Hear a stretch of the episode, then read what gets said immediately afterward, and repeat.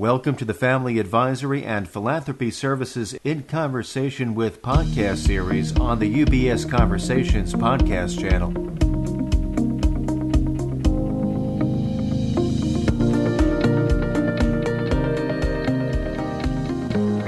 Everyone. Welcome to UBS On Air. My name is Julie Binder, and I am a part of the Family Advisory and Philanthropy Services team here at UBS. The mission of our group is to serve as a thought partner for exceptional families. We understand that our clients' needs extend beyond the purely financial, so we take a strategic and sustainable approach to managing their wealth for continuity. Many of the families that we work with are passionate philanthropists supporting countless nonprofits worldwide. Many also sit on nonprofit boards or even run nonprofits themselves. But operating a nonprofit can be complex, especially when it comes to implementing a strategy to have a real sustainable impact. And that's why today I've invited an expert in this area, Tiloma Jayasinghe. Tiloma is the president and CEO of Community Resource Exchange, CRE, a nonprofit consulting firm. As a human rights advocate, in reproductive rights and gender justice work, Tiloma served as the executive director for Sakhi for South Asian Women, as the social affairs officer for the Division of the Advancement of Women at the United Nations, and as the first staff attorney at the National Advocates for Pregnant Women. She holds a BA from George Washington University School of Law and a BA from New York University. Tiloma, thank you so much for joining me today. Tiloma and I thought it would be interesting for all of you listening to us to also also hear the perspective of a funder. And so we've also asked Phil Lee to join us. Phil is the president and CEO of the Robert Sterling Clark Foundation. Prior to joining the foundation in 2016, Phil served as the chief operating officer at the Century Foundation, a public policy think tank, and before that at the Brooklyn Community Foundation. He has an extensive background in nonprofits, much too much to go into in our time right now. But I'll also mention that he got his career started in finance, serves on a number of boards and is a graduate of the University of Pennsylvania, holding a BA in economics and biology and an MBA from the Wharton School in Finance and Strategic Planning. Now that I've set the stage on who these phenomenal guests are, let's get started. First, Tiloma, can you tell us a bit about Community Resource Exchange? Yes, I can. But I just wanted to first kick it off by saying thank you, Julie, to you and the UBS team for um, extending this opportunity to us.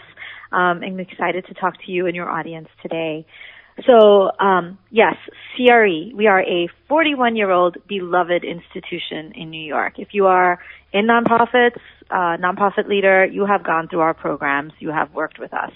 Um, we do nonprofit management consulting, so we're like McKinsey, but we're a nonprofit with a social justice focus. And what we do is we uh, provide the strategy, tools, and support for nonprofits and nonprofit leaders to become stronger in service of our shared goals to um, reduce poverty, promote equity, and increase opportunity in New York and beyond. Um, we're also a trusted partner to philanthropy and government agencies um, to work with their grantees because we're considered a field builder, we're thought leaders, and we're trusted to provide the strategy um, to support philanthropy because we know the sector, right? And we have a point of view on how we can work together to ensure that the sector thrives and is more impactful and um, more resilient. Great. Thank you so much for that. Phil, can you tell us a little bit about how you as a funder came to know CRE and how the Robert Sterling Clark Foundation became a philanthropic partner? Uh, sure. And once again, it's a pleasure to be with all of you today. Um, thank you for inviting me and all of us. Uh, for me, uh, taking a little bit of uh, what I was saying is uh, what Tiloma was saying is that um, we got to know, um, I got to know CRE back in my days at uh, a nonprofit, and when I was there, we were thinking about what we were going to do in terms of expanding our work and our role, and needed some strategic planning uh, assistance to make that happen. And of course, um, in our world, CRE is the go-to place for consulting, technical assistance, and counsel of all sorts. And so that's how I got to know uh, the organization about 20 years ago, 15, 20 years ago. And then over time, certainly have tracked what's happened and done that. Um, more recently, when I came to the foundation in five years ago, was really our work is really committed to leadership and leadership development in terms of the, it's the people that drive things that happen in the sector only about 1% of philanthropic dollars are actually earmarked that way. and just sort of knowing CRE and its commitment to working with teams, doing capacity building, doing leadership development, and that type of thing. Uh, they were a natural place for us as a foundation to go to uh, to support and uh, build on the great work that they are already doing. Fantastic. You know, um, just going to set up a, a, question for both of you here, and I'm hoping we can have a little bit of a dialogue around it. I find that sometimes when people think about the nonprofit sector, they focus on the groups and the causes that these organizations serve. And I think 2020 was a reminder for many of us that this is also a huge part of our economy. With the 1.6 million nonprofits here in the U.S. employing close to 10% of our workforce and over 60 million volunteers, is a huge amount of people. Can we spend just a few minutes talking about why it's so important that the nonprofit sector itself receives support? Yeah, that's a that's a great framing question, Julie, and I, I can kick us off, um, and then Phil can can give his perspective too. So the the so 2020, right, in the pandemic, it really showed stark inequities in how uh, the pandemic affected different people and communities, right? So it was racialized, to be sure, and it also showed like social and economic disparities. And you alluded to like how large the nonprofit sector is. We are like the third largest employer, I think, in the U.S., and yet we're undercapitalized, right? And despite that, nonprofit pivoted in 2020 and always, right, to not just meet current needs, in crisis, but like they were also thinking about the future, right? So like, especially if you were a human services nonprofit, like whatever your original mission was, whether you were providing like after school programming to youth, you became a food pantry, right? So there's incredible agility in the sector. But I also think that right now we have to start thinking about what recovery means or what I call the upbuild, right? Where we have an opportunity to leave behind and discard the things that don't serve us and uplifting the things that do, right? Like we can imagine a different future and we can address so many gaps that people don't even see. And at that center of that work is the nonprofit sector. And that's from my perspective of like working with and supporting nonprofits who are navigating these changing times, right? And are trying to be strategic, but also like meet the current moment. And I'll pause there, right? To ask Phil, like from your perspective and like what can you add as to what you saw this past year and, and what the foundation has reflect, like how, what its grantees have been experiencing? I think one of the things that uh, what happened when COVID and then the racial reckoning sort of unfolded over the course of 2020 is that the role of the nonprofit sector in many ways just more important than ever. Um, I think what we saw initially uh, was all the direct service work that was being done, right? And and you think about it, whether it was working with um, either after school or schools or food or housing or workforce or things of that nature that all changed dramatically the nonprofit sector really rose to that occasion and was actually there for so many people during that time that was so difficult, right? And if you think about it, you know, as we talk about essential workers and the role that they play, so many of the people who were classified and determined to be essential were people who worked in the sector as well. And so just kind of understanding in terms of supports and safety nets and just ways that people were trying to sort things out. Um, nonprofits were in many ways the translators and the uh, assistants that helped people kind of navigate a really tough time. Phil, you bring up a really great point with that. And Tiloma, you hit on it a little bit in saying that some of the nonprofit organizations had to shift their focus and really meet the needs of their community in different ways than they were serving them in the past. And I think that's something that we saw just across the nonprofit sector. Um, not only were many nonprofit organizations finding that the populations they served had grown, others were finding the populations that um, they served in the case of, say, arts organizations they couldn't reach in the same traditional manners. And so everyone across the sector was really impacted and having to think outside of the box about where they can bring new offerings to the market or where they can come up with um, some ideas to really help move the needle in their community. So you'd mentioned being familiar with CRE on the nonprofit side and Tiloma I think that real examples often make these abstract theories much more understandable. Could you share with us one or two concrete examples of how CRE has helped specific clients address critical issues? I think that'll really paint the picture for our audience. Yeah, I'd be really happy to. I, I want to actually um, surface something, which it's like one of the, and it's like the purpose of CRE's existence, right? So as you named, um, nonprofits had to pivot and like service delivery and like all the front facing, uh, roles and, and, and, and the, the services and, and meeting the mission of a non, what nonprofits need to do to meet their mission. There's also the the silent or like the the infrastructure piece, right? The inside thinking, this being strategic and resilient and um, how do you navigate change? How did you recenter all of that? That's the capacity building that CRE does. And that's not always at the forefront. Like, uh, if you're a direct service nonprofit, like you have a client and there are gaps and needs about like they need food or they need shelter.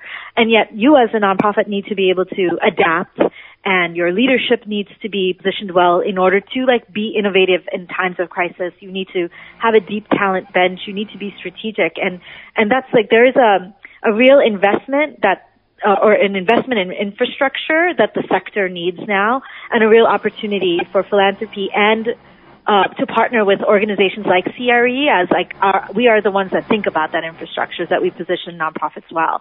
And I can go, so just today, I was part of an internal selection committee meeting for what we call the Rising Fund at CRE, which is a our, our pro bono fund. So there are nonprofits that cannot otherwise access our services. They're small and and they have limited resources that are given to them for capacity building. So we raise money and we have a little slush fund so that we can uh, identify values aligned, small mission driven organizations that need our support. And there is a nonprofit in East that is centered in and serves East Elmhurst, Corona, and Jackson Heights and Queens, which was like the epicenter of the epicenter of the COVID pandemic, right? And uh, their executive director needed needs support, right? She needs leadership support. She's trying to be strategic. She's not compensated adequately, so she's trying to navigate a difficult, challenging conversations with her board. And she has come to us, as she's done before, because we are a trusted partner, right? And so it's HR support, it's strategy, it's coaching, it's exec comp, HR, like that, you know, challenging space to be in for her. And we're going to meet her where she's at well, you know, usually for the rising fund part of like the portfolio, it's like six month engagement, certain amount of hours. But because we are values driven, we're like, okay, this is one of those nonprofits that really rose to the occasion at, with limited resources in a time where if not for them, I, I, people would have died, right?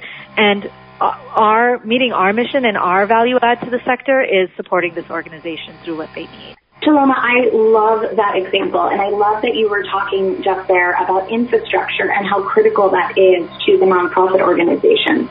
I think a big part of um, what our team spends time doing when we're working with funders is talking about the idea of funding programs versus funding organizations, and really looking at if you trust the organization, if you trust the leadership, you understand that they need to pay their staff, you understand that they need a roof, they need computers. They need all of that um, organizational operation pieces in order to run their nonprofit business effectively. And so it's so nice that CRE is so focused here on just infrastructure and support and the things that are so critical to nonprofits. Do you have perhaps one more story that you can share with us and then we'll turn to Phil for a question? Yes, I do. Thank you. I have lots of stories. so narrowing it down is always tough for me. Um, so another one of our clients uh, just um, the executive director just reflected the other day to us about the impact of our work. So we provided strategic planning support for a small, another smaller sized uh, nonprofit, and um, what she said was like all of a sudden she had a partner, right, like a champion for her and her team, and we worked together to set vision, mission, and strategies, right, of their next phase of being, right? Uh, and growth was something that they hoped for, but did not have in, like, they were not sure of, right? So we helped with strategic planning and positioning themselves and also implementing what that plan looked like. And they've doubled their budget and their team is growing. And she attributes that directly to our work with, with them right? So it's amazing. It's like strategic planning, like you can do something and it can sit on a shelf, but done well and done and thought through through, you know, implementation actually resulted in like doubling a budget during these years, like during the last year and a half. It's astounding. And, um, she get, and it's her work, right? It's that organization's work, but she's giving us credit. And so we're like, no, no, you did that work. But it, it just shows like the, what strong partnership and not seeing, the, our engagements are not transactional, right? And there's, there's real care and, and it has real impact.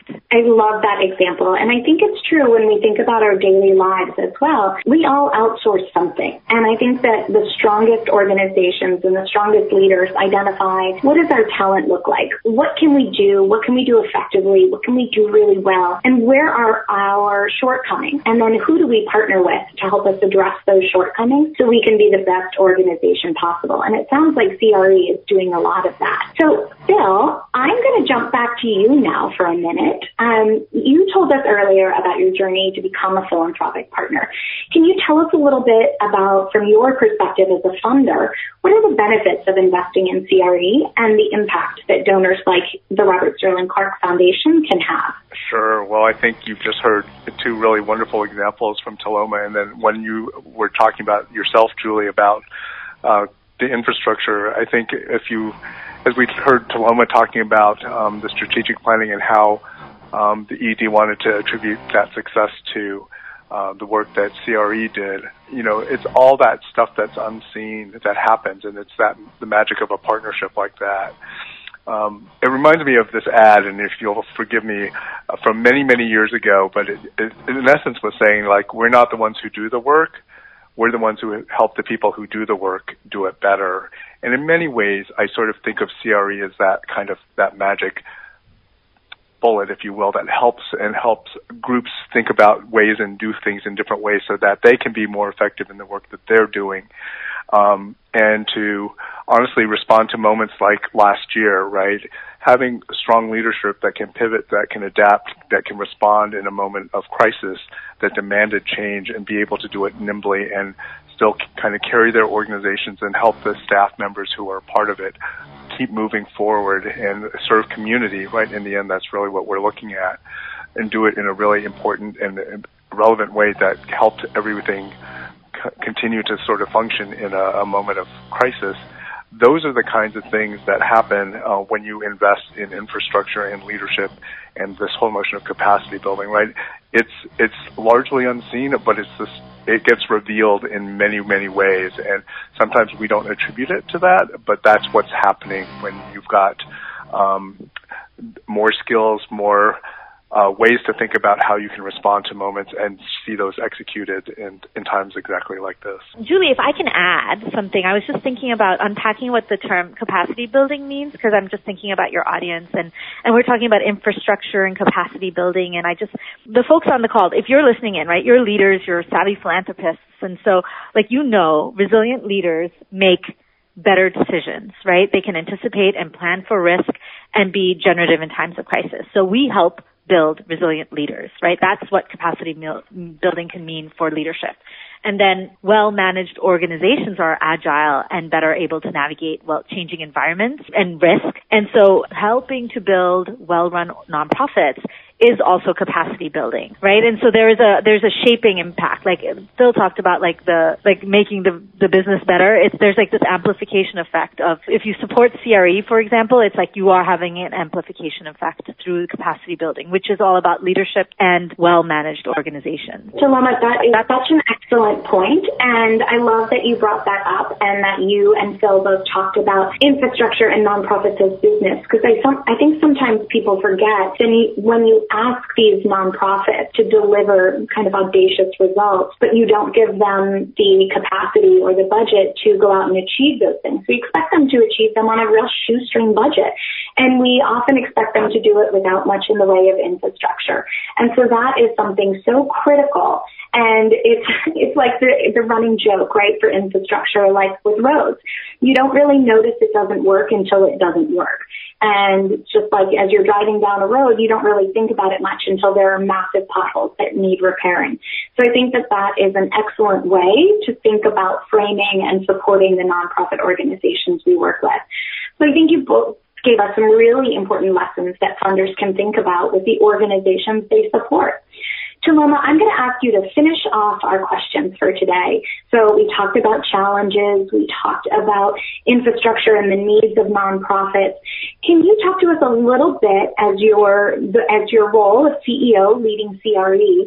Um, can you talk to us a little bit about your vision and some potential challenges you see for not only your organization but the nonprofit sector, and what we really need to get there? Yes. So CRE's work is more important than ever as we upbuild, right, the city and the sector at large. We're going to be at the forefront of it. We're going to have to, if you want impactful organizations and strong leadership, you're going to need to invest in infrastructure capacity building and, and we're, and that is what we do. And so CRE, we've done it for 41 years. We've been through everything, right? We've supported nonprofits through a terrorist attack, a flood, a hurricane, multiple global financial crises. We're here for it. And so, and a, you know, an uprising and a pandemic. And this time it's different, right? This time we have a boundless opportunity and, and I want us to be at the center of that. So what do I need? So I need three things. I need money. Like I want folks to invest in CRE. I want CRE to be able to use that money to innovate and serve so many nonprofits. I need thought partnership. Give me advice. Give me your expertise. Partner with me. Partner with CRE. We, we, we think that like a synergy between philanthropy and capacity building is what we need to move the sector forward, right? To ensure that it's resilient and can cope with, you know, something else is going to happen down the road and we need to be ready to meet that challenge. And, um, I need a bullhorn because I want to say if you fund movements like you want them to win, if you fund organizations like you want them to endure, and if you fund individuals because you believe in their leadership, then you have to fund us because we're the key partner to achieve those goals. That's great. Sounds like we need to find a few more Phils because based on Phil and the time we've spent together, I know you certainly are an excellent thought partner, and I am sure that um, with a few more people like you, funders who are committed and investing and um, really helping to bring awareness to this part of the sector is so critical. So I want to thank you both so much again for joining me today. Tiloma and Phil, it was a pleasure to have a conversation with you about all the incredible work CRE is doing for the nonprofit community. I just appreciate so much. I want to thank you for sharing your story with us. As a firm providing wealth management services to clients, UBS Financial Services Inc. offers investment advisory services in its capacity as an SEC registered investment advisor and brokerage services in its capacity as an SEC registered broker dealer. Investment advisory services and brokerage services are separate and distinct, differ in material ways, and are governed by different laws and separate arrangements. It is important that clients understand the ways in which we conduct business, that they carefully read the agreements and disclosures that we provide to them about the products or services we offer. For more information, please review the PDF document at ubs.com forward slash relationship summary. UBS Financial Services Inc. is a subsidiary of UBS AG, member FINRA SIPC.